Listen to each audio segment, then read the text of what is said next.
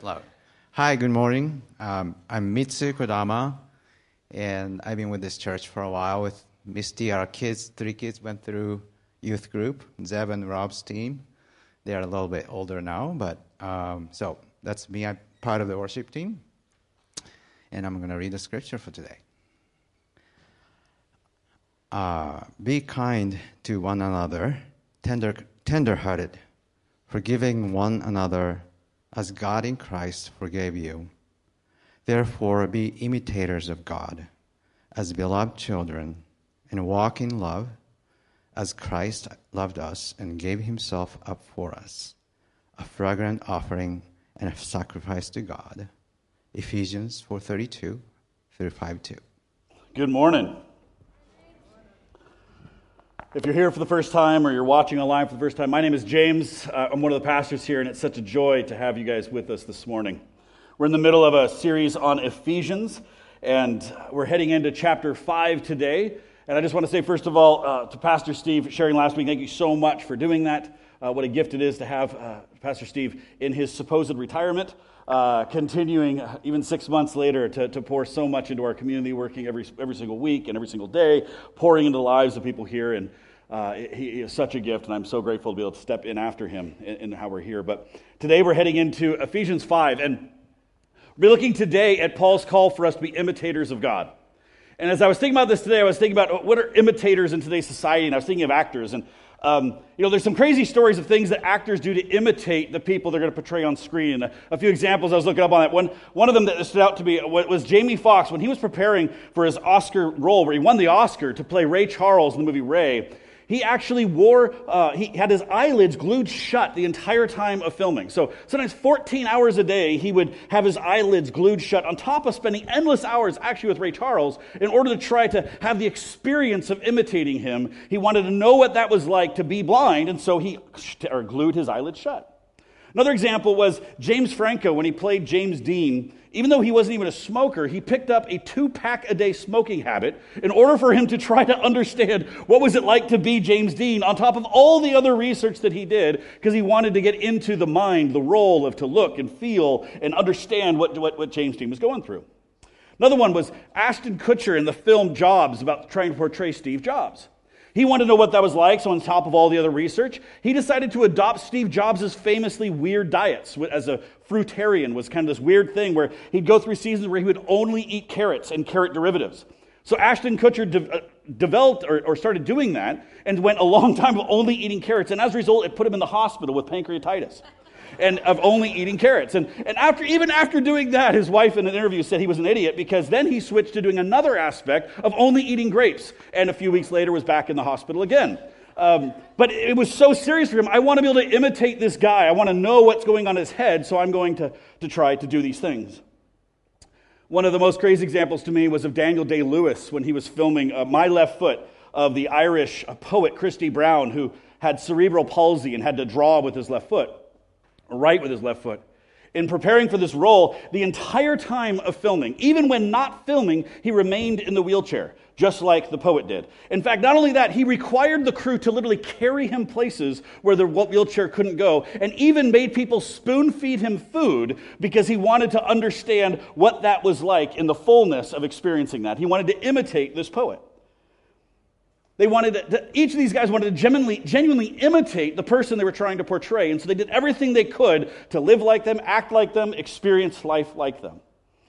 Uh, there was a crazy story of Dustin Hoffman when he was preparing for Marathon Man, uh, the story about a guy with sleep deprivation. So he actually deprived himself of sleep, went 72 hours without sleep completely like unconscious by the end of this, but he said he wanted to, to be able to act and imitate uh, this guy that he was playing. And in the same film is the most famous actor, Laurence Olivier, and he turned him at one point, it's written down, and he said, my, my dear boy, why don't you actually just try acting, right? You don't, have to, you don't have to do this. You can just act like that's kind of our job, right?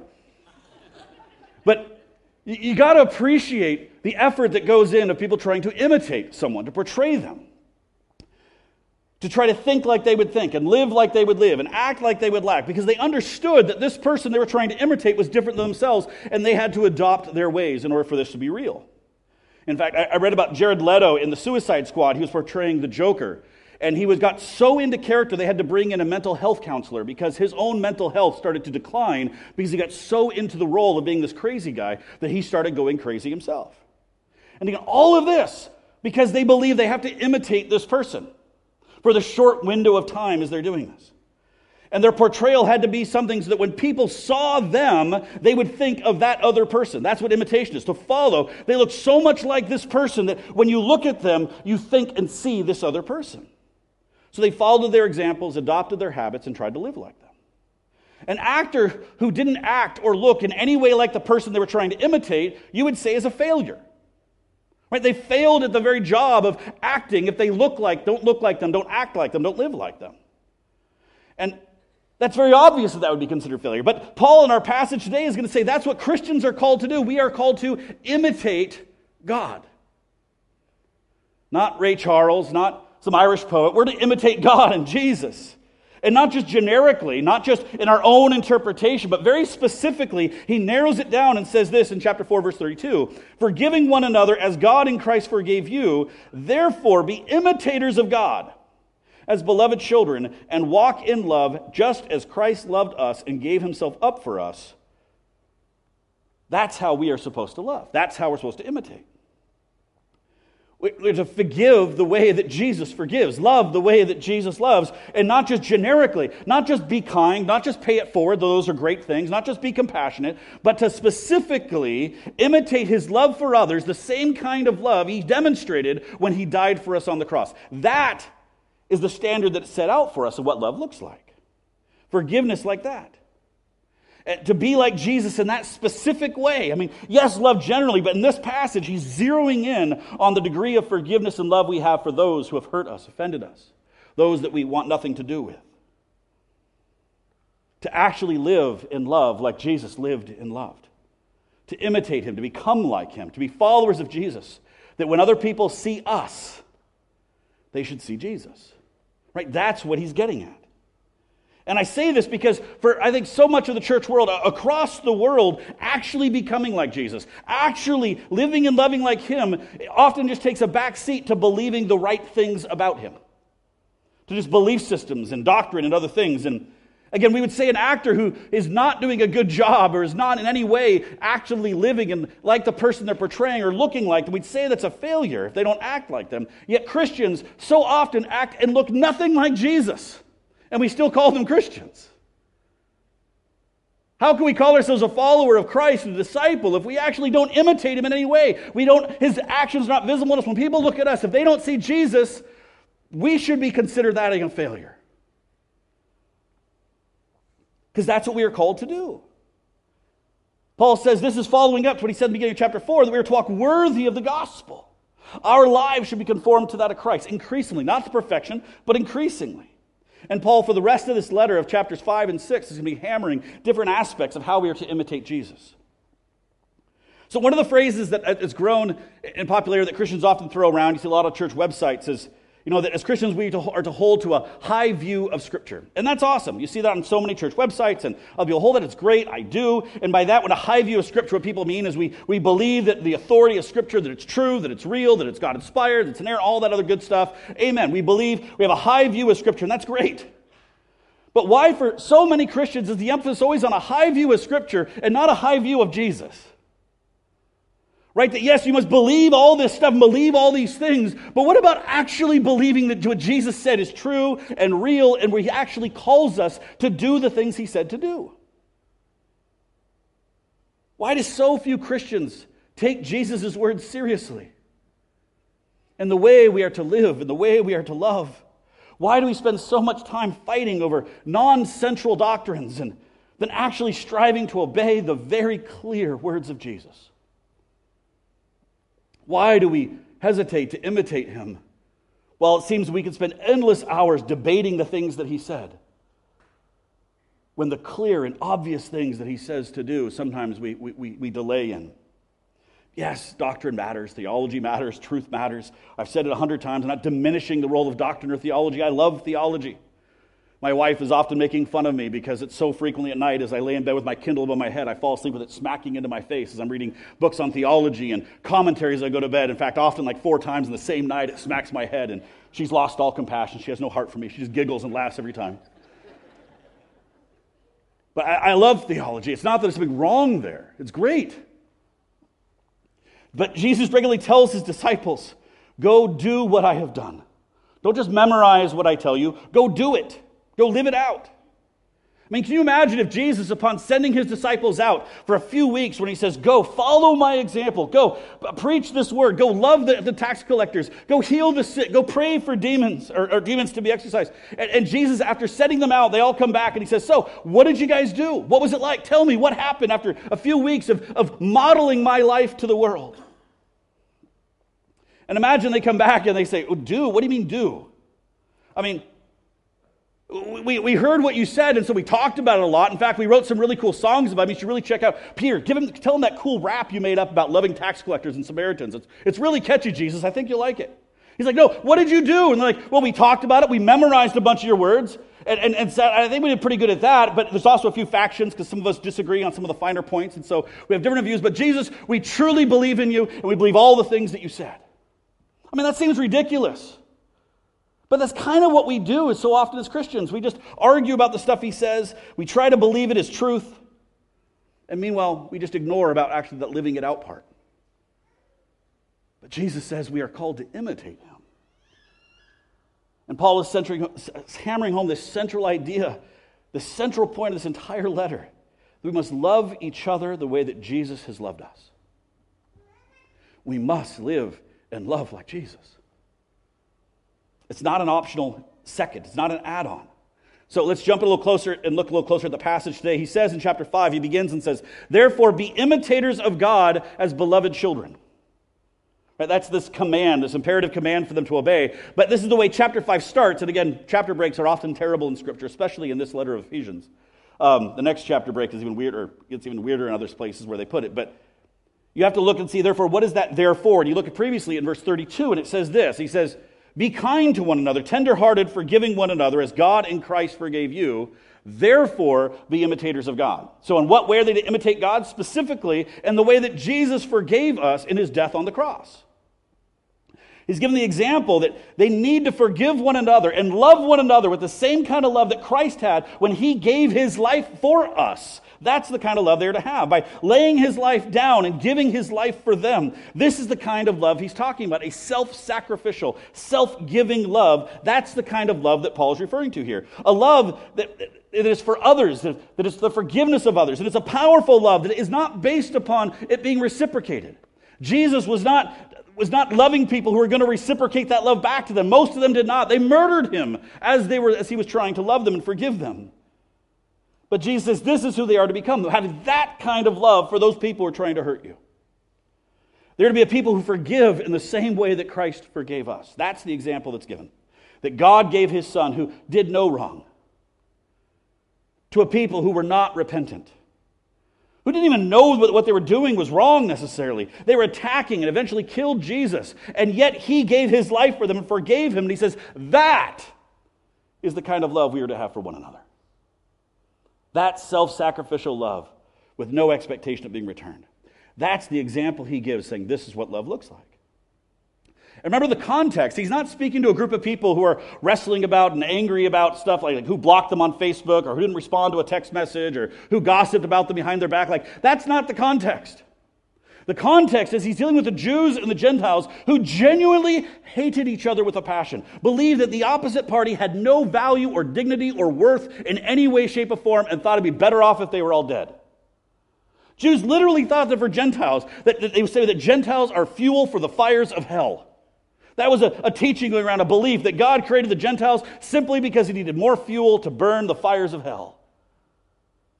And he's telling these people, sacrificially love one another to the degree that I have loved you. I mean, that's intense. I mean, that's for them, but do we actually believe this for today? I mean, I think the majority of Christians often, I mean, including myself, we just give it lip service. And Jesus says it over and over again. We say, I mean, Jesus doesn't actually mean that. I mean, can't we just get back to being angry at those people who disagree with us on those important things that we think are so central? Well, let's get back to just disagreeing because there's no way Jesus actually means this. I mean, sure, we're supposed to love like him. But tell me, what do you believe about the end times? Because I want to argue about that, because that, that seems more pressing right now in this day and age as we find what divides us and little kind of side points of doctrine. But what about Jesus saying it's central that we imitate him? Well, again, let's talk about that other stuff. Because I'd rather find things to get worked up about than actually apply my time and my energy to obeying Jesus' call to love. We don't get to do that, according to Jesus, as Christians. Jesus said we, we don't have the privilege of walking in bitterness towards one another. We don't get to have unresolved anger towards one another. We, we don't get to tear one another down or, or compare our weaknesses to other strengths and judge one another. We are called to love one another in the same way that He loved us. That is our calling as Christians. Well, yeah, but can't we go back to arguing over whether the earth is 5,000 years old or not? And we just look for other stuff to get angry, get worked up about. Obviously, we can have discussions about things we disagree with, but if the bulk of our energy is not going into how do we practically actually love people, have meals for people, care for people, pursue people, we're missing the whole point. Was a side point, even as I was thinking through this message of that little section about trying to compare the things that we loving Christ with the things we get argue, we argue about. I spent like 30 minutes trying to think, what's a safe point I can make? This is just a side point of what's a safe point I can make where I can refer to an idea that Christians hold on to today that people get worked up about instead of actually loving Jesus. And everyone I wrote down and thought about, I had to delete because I'm like, that's going to offend someone. That's going to offend someone. That's going to offend someone. And it's going to totally take away from the message because they're going to be the whole time, how dare he say that about those who are arguing over early earth creationism or those end times? I mean, it's so nuts that I couldn't even think of anything. And I ran a few by some others, like, nope, can't say that, can't say that, can't say like. That's my point exactly. We can't even talk about stuff because we get so worked up over all these other things. But actually getting worked up over Jesus, how do we obey you of what you said we're supposed to love the way you called us to love? Shouldn't that be the part we get worked up about? Obeying what Jesus says over and over and over again. Do we not hear the words of Jesus and the words of Paul that we're, we are called to love one another, sacrificially loving those who are different than us specifically, those we struggle with? That means, again, we don't get to hold on to bitterness and, and, and, and the, ruminate the, the, the past hurts and offenses in our hearts towards others. We are called to love one another, specifically those who have hurt us those who have offended us, those that we're angry with, those who have not yet repented in any way. Again, there is a caveat here in abusive situations. I always throw in this situation. In the case of emotional, spiritual, sexual abuse of any kind, it's not just a matter of better forgiving and then moving on and saying I'm all better. In those cases, please seek healing. If it's something that's happened currently and you're in that place, please, please, please talk to someone. Find a way out. It's not just about getting forgiveness, but you have to forgive, but you also have to make sure you're safe and the other people are safe and you get healing in those places. If it's happened now or if it's happened in the past, please don't just forgive and move on. Seek healing, walk through that, and make sure that that person isn't abusing others or that, there's in some way that, that you are able to walk through the necessary healing in that process. What Paul is saying here, though, is that how we believe Meaning, the way that we actually become like Christ, the way we live this out in loving one another, is just as important as what we believe. Another word for imitating is to follow. The words are interchanged in Scripture with this Greek word that's used. We're to follow Jesus, we are to imitate him, we're to love the way he loves. And we cannot claim to follow Christ if we are not increasingly looking like him. Just a reality. We cannot call ourselves a follower of Christ if we're not increasingly looking like him and acting like him and imitating him.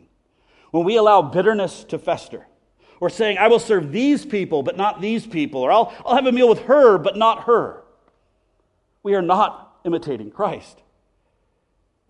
We may believe Jesus existed, we may believe some stuff about him, but we're not following him if we're not increasingly looking like him and how we live in love.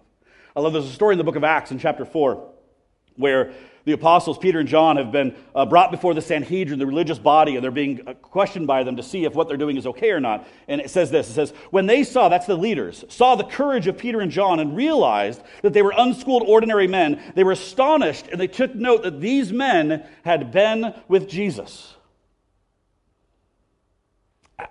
How did they know that they had been with Jesus? It says, when they saw the courage of Peter and John, and they saw that these regular guys were doing the things that Jesus had did, they were teaching and speaking like Jesus had taught. The response of the leaders is, wow, these guys surely must have been hanging out with that Jesus guy. They look just like him, they sound just like him, they're doing the stuff that he did, they're imitating him.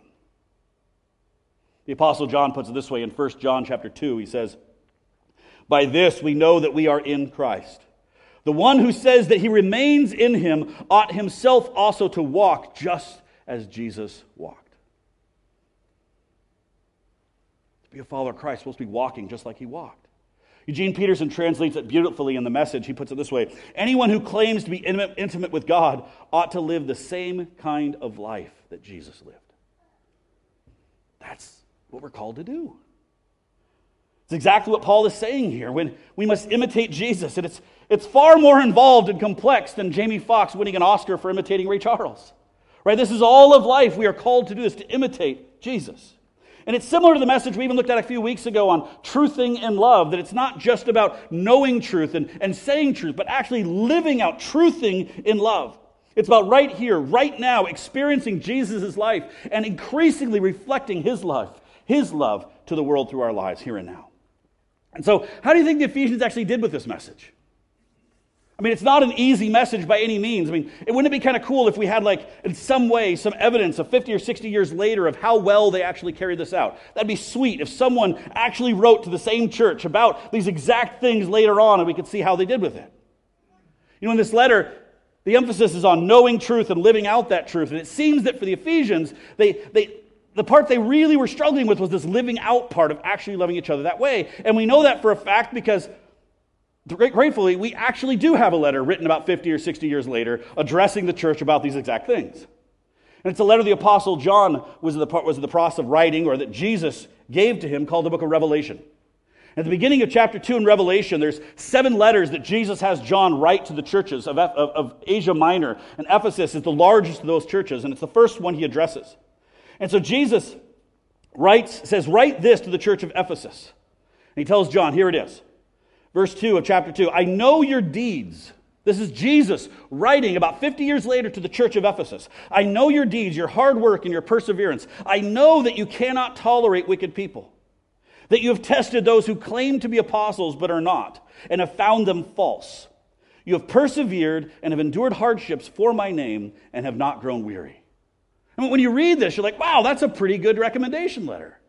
I mean, they're being commended by Jesus. They should be patting themselves on the back at this point. Jesus is saying, You actually listened to so much what Paul said. You are people who are battling for truth, holding on to truth in the midst of all these false teachers trying to give these twisted messages saying that Jesus wasn't actually divine and trying to make, they're watering down the gospel in all these different ways. You have held on to truth. Well done, church. He's commending them. Not only that, you've not grown weary. Of all the persecution, at this point, multiple emperors have tried to wipe out all the Christians in the area, killing, just slaughtering Christians. He's saying, You have endured through the persecution. You've not grown weary. You've been doing good works, and you're holding on to truth. Amen. I mean, some of the people reading this should be just going like, We're doing awesome. This sounds great. Jesus is commending us. Look how good we are. We've been great heresy hunters. We've done a good job of, of rebuking all those people who are wrong and we are right. And, and we've even helped out some people. God is seeing what we're doing and saying, Well done, good and faithful servant. We've made it. Sounds pretty good. If only there wasn't a second half to the letter. If you keep reading, it doesn't end so well. He says, But this, in the next verse, I have against you. Ouch. You don't love me or each other as you did at first. Look how far you have fallen. Turn back to me and do the works you did at first. See what Jesus is saying? After just telling him your doctrine is great, you got it bolted down, good job. You're getting rid of all those heresies, you're hunting out all the garbage, you're doing some good works, you're holding on, well done. But this I have against you. And what is it? You don't love me or one another the way you used to. He literally says, You lost your first love. You used to love one another, but now it's far more about fighting heresy than it is about loving one another. He says, You need to go back to Christianity 101. Go back to read that letter of Ephesians again. Of what it means to love one another the way that I have loved you. Go back to what I said to the disciples love one another the way that I have loved you. This is what I've called you to do. Imitate me. Go back to the core message of love God and love one another. And he isn't messing around because the next verse gets really scary. He says this If you don't repent, and that's not of loving me and loving one another, he says, I will come and remove your lampstand from its place among the churches. Just in the previous verse, he had said the lampstand in this case represents the churches. So to remove the lampstand is to no longer exist. So Jesus is saying you will no longer exist as a church if you go, don't go back to doing what I called you to do love God and love one another. That's the first work I called you to. All the doctrine in the world doesn't make a difference if we're not actually doing the first work of loving God and loving one another. Jesus says it if the church is not centered on loving him, and one another, they will cease to be a church, regardless of how good their doctrine is.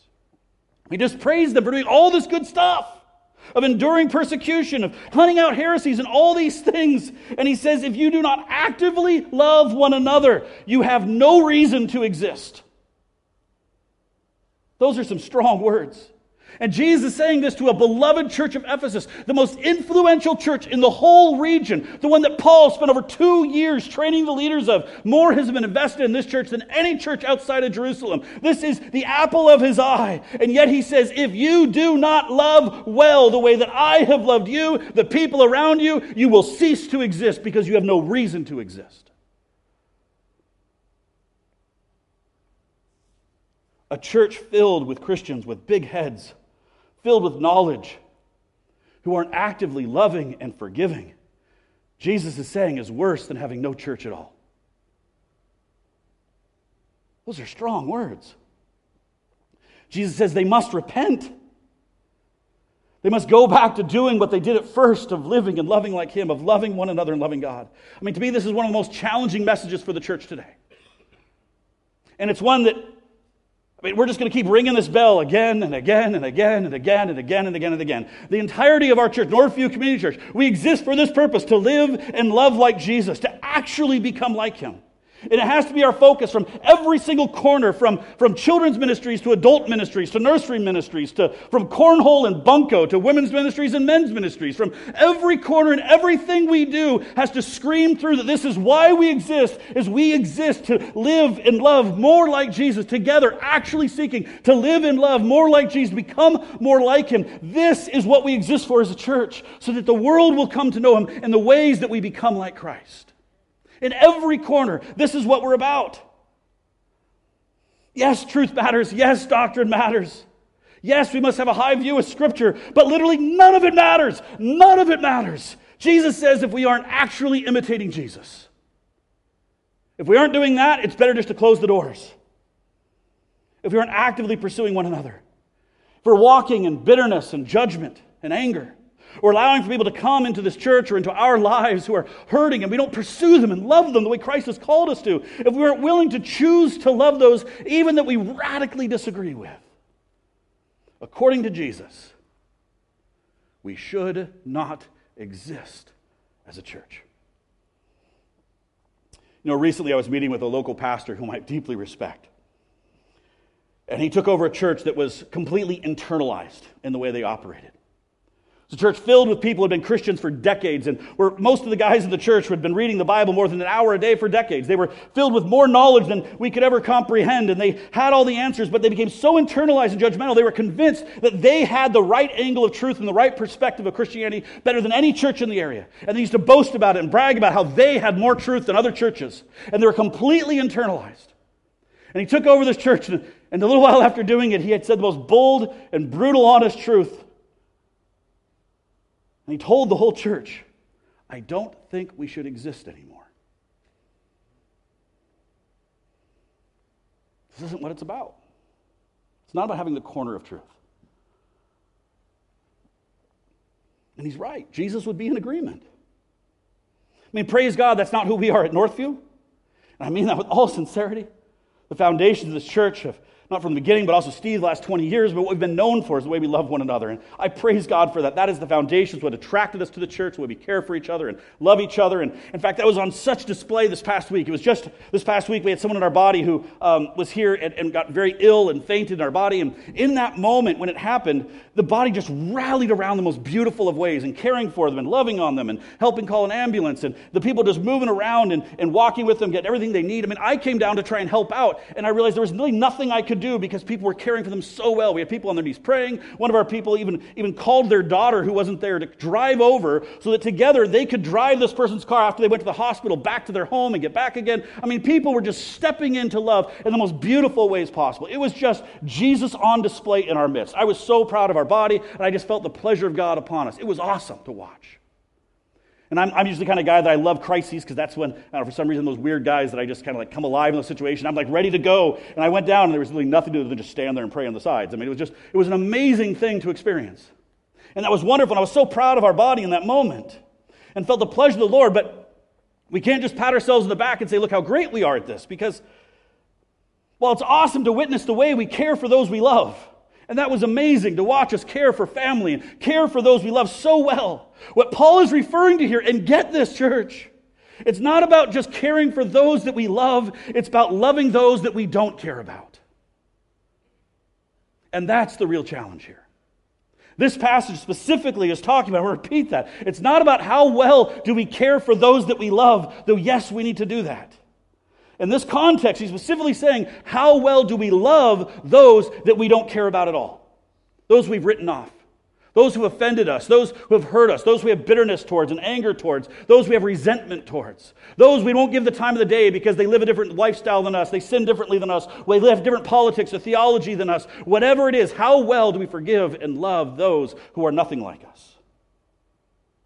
If the church can't do that according to Jesus, we shouldn't exist. And Jesus says this takes a daily dying to self. It takes a daily choosing to imitate Him and become more like Him. It's daily asking the Holy Spirit to show us who it is that open our eyes to who it is that's around us, that's hurting, that needs love, that needs to be cared for, and to be sensitive to our own hearts of judgment and anger, of any place that we are comparing other people's weaknesses to our own strengths. There's no room in the life of a Christian for bitterness and anger and discord. There's just there's no room. We cannot imitate Christ with that in our hearts. We are called to love like Jesus loved us when he gave his life for us, when we were trying to kill him. Paul tells the church, back to 5:1, he says, Therefore be imitators of God as beloved children and walk in love as Christ loved us and gave himself up for us. Now, praise God, this isn't just in our own strength. We don't just pull ourselves up by our own bootstraps. He gives us the answer how we do it right there. He says, We love others the way that Jesus loved us. We can love because we were first loved. We can forgive because we have been forgiven of such great a debt. It's just like Jesus told his disciples the night that he was arrested in John chapter 13. He tells them, A new command I give to you love one another as I have loved you, so you must love one another. By this, everyone will know that you are my disciples if you love one another. We don't just dip, dig deeper within, but we lean into His strength and His, His grace by the Holy Spirit, empowering us. And then we can love others the way that we have been loved with an incredible unconditional love. We can forgive one another, not because of our own strength, but because we have been forgiven of an incredible debt. We can extend grace to others, not because we're awesome, but because He is awesome and He has given us an amazing grace beyond anything we could ever comprehend. You know, yesterday I was taking my kids. Um, uh, we were driving back, and so I, we, we had a, an awesome moment with one of their favorite things to do is we took them to Dollar Tree. And I said, "Hey, buy one thing, anything in the store, on me." Right? We roll deep with the Lund household. One of their favorite things to do. So it is as, as we do this on a semi-regular basis. They love it. And what, as what often happens, my oldest two go and uh, get big giant bags of candy, the biggest bag of candy they can find. Doesn't matter what kind, just the biggest thing they can get. And my youngest one, as always, goes and picks some cheesy toy. In this case, like some little cheesy paint set. And as we're getting back in the car afterwards, everyone's excited. And then all of a sudden, my youngest realizes that he got the raw end of this deal. They're eating all their candy and he's got nothing, right? He's like, that's not fair. And he, he starts asking, Can I have some candy? And I won't say which one. If you know him, you'll probably guess. But one of them says, No, it's mine. Um, and, and he's like, But please? And he's like, No. And the youngest one kind of crying. And I'm like, Hey, A minute ago, you had nothing. Telling this to one of my older sons, the one that wouldn't give. And uh, you had, literally had nothing. You had no candy. He's like, yeah. And I'm like, and then I went and bought you this big bag of candy. He's like, yeah. And I'm like, you had nothing. Now you have a lot, right? More than you can eat right now. He's like, yeah. I'm like, can't you give just a little bit of that away? He's like, no, it's mine. I'm like, but you literally had nothing just a minute ago. I gave it to you because I love you and I wanted to bless you, and now it's yours, right? This dollar candy. And he's like, well, fine, okay, and he gives it away. And we can say, well, well, we would never do that. You're right, because we don't do the oh fine part. We just don't do it. we, we, just, we just ignore it. And, and Jesus tells us the story so beautifully in the parable of the unmerciful servant. In Matthew chapter 18, there's this, this crazy story that Jesus tells. And it's Jesus' answer to Peter's question of, Jesus, how much should I forgive my brother? Should I do it seven times? And, and, and, Peter's like all proud saying seven because the Jewish answer was only three times to forgive an offense. And he's like, should I do it seven times? And Jesus says, no, far more than that. And then Jesus says, here's a story. He goes, there was this king who had people who owed him money. And there was this king or a guy that owed him tens of millions of dollars. And he brought the guy before him and he forgave the entire debt, tens of millions of dollars, and let the guy go free. Amazing. He says, This guy then leaves, goes out and finds a buddy that owes him a few grand. The first guy, he owed 165,000 years of labor, is how it works out to. 165,000 years worth of labor. The next guy owes him three months of labor, a few grand. And he says, with the guy that, after just being forgiven tens of millions of dollars, he won't forgive the guy his few grand and he sends him to jail, gets him in prison until he can pay back the debt. And Jesus says that's what it's like for us when we don't forgive. When we don't love the way that you've, that I have loved you. He's like, you don't understand. I have given you tens of millions of dollars. Can't you give a couple grand to someone else who's hurting? But look at what they did to me. No, look what you did to me. You owed millions of dollars and I forgave it. The little translation is that it's 600,000 times greater debt if you do the math. It's what the older servant owed. And he couldn't forgive a couple grand. Jesus says that's what it's like when we cannot love those who have wounded us. That's what it's like when we harbor resentment and bitterness in our hearts. We got this giant bag of candy sitting in our lap, and we can't even give a piece to our younger brother.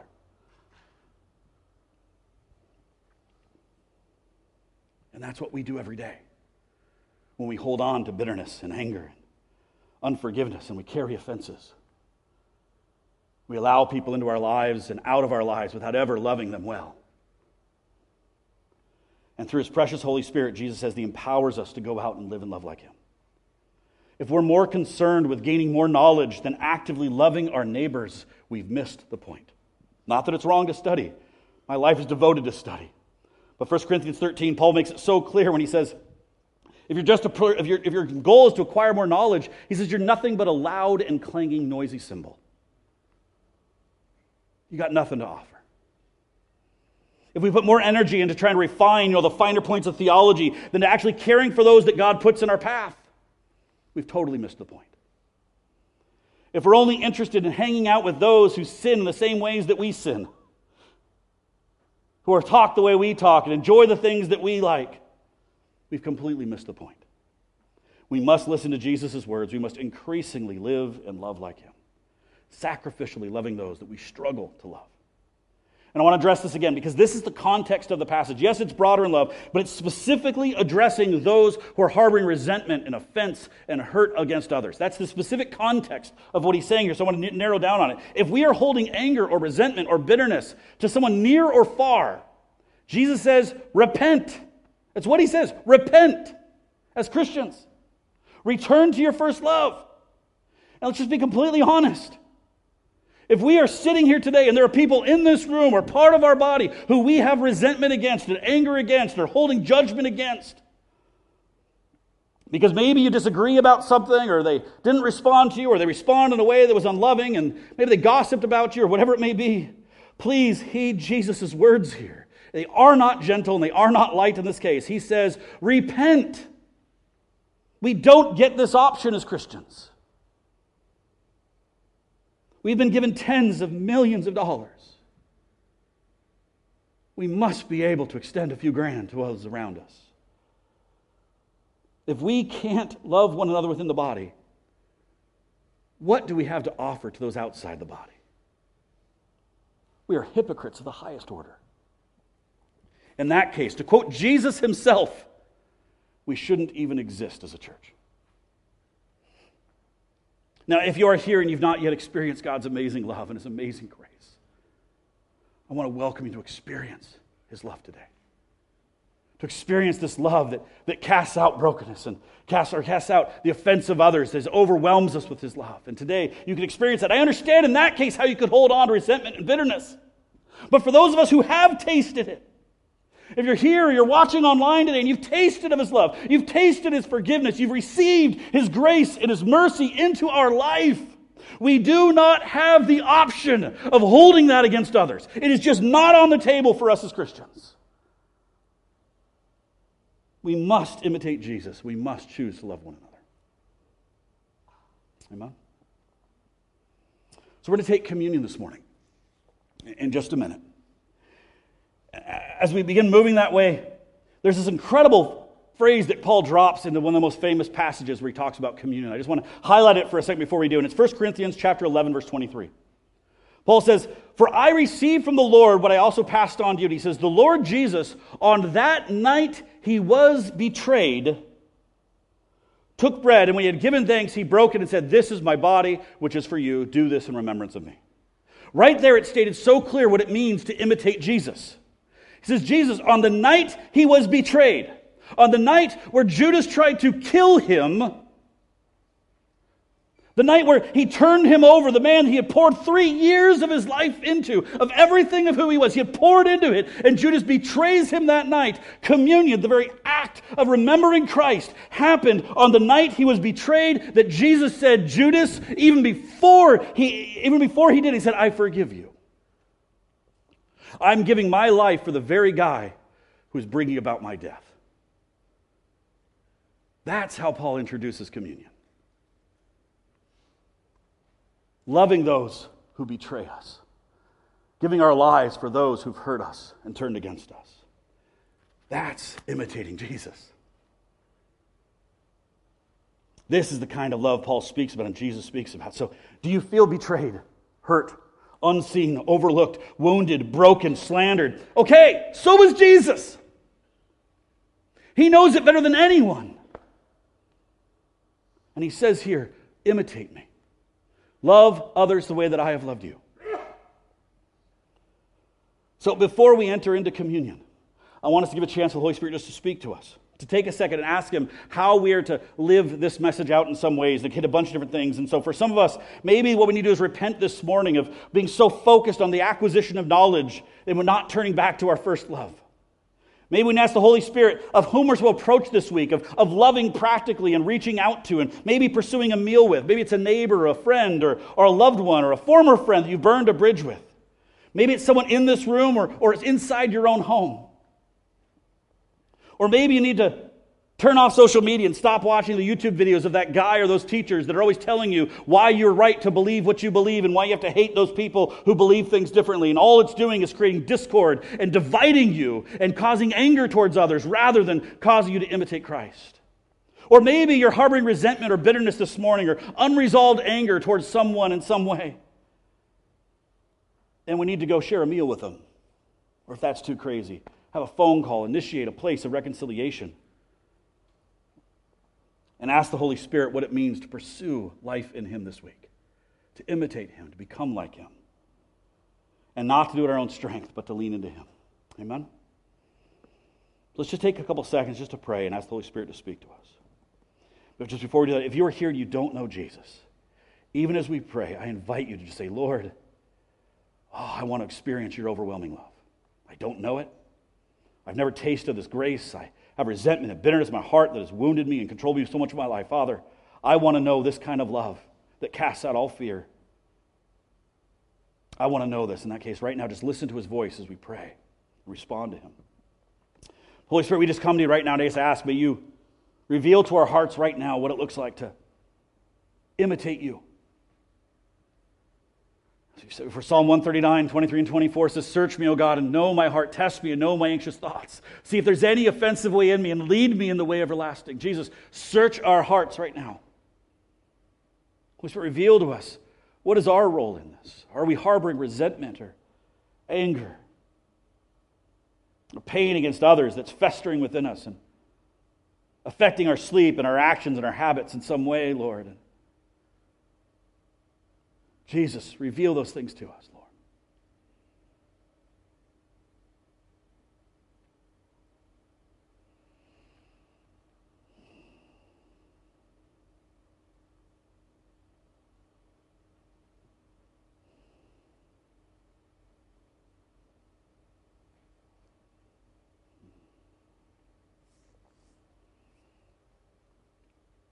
Thank you, Father.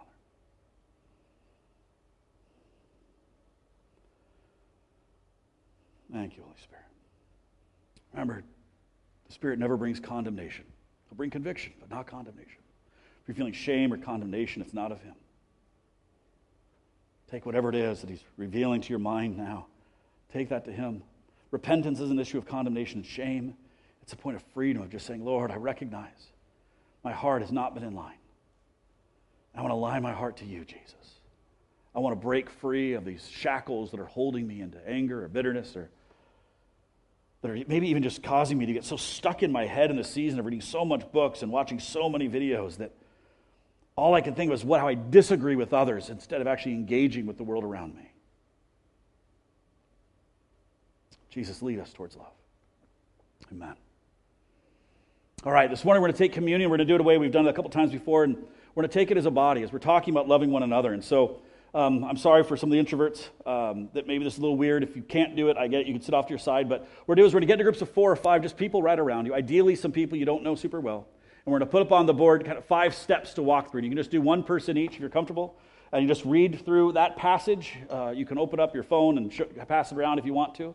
And just go through these steps. Each person takes a step. And the last one is just pray this out. It, you know, it could be one or two or three people just praying out briefly what that looks like for thanking Him for His love and to empower us to imitate His love in the way we do. So, right now, I want us just to just stand up, if you can, and, and find a couple people around you in groups of four or five or six if need be, and let's just take communion together as a body. Amen?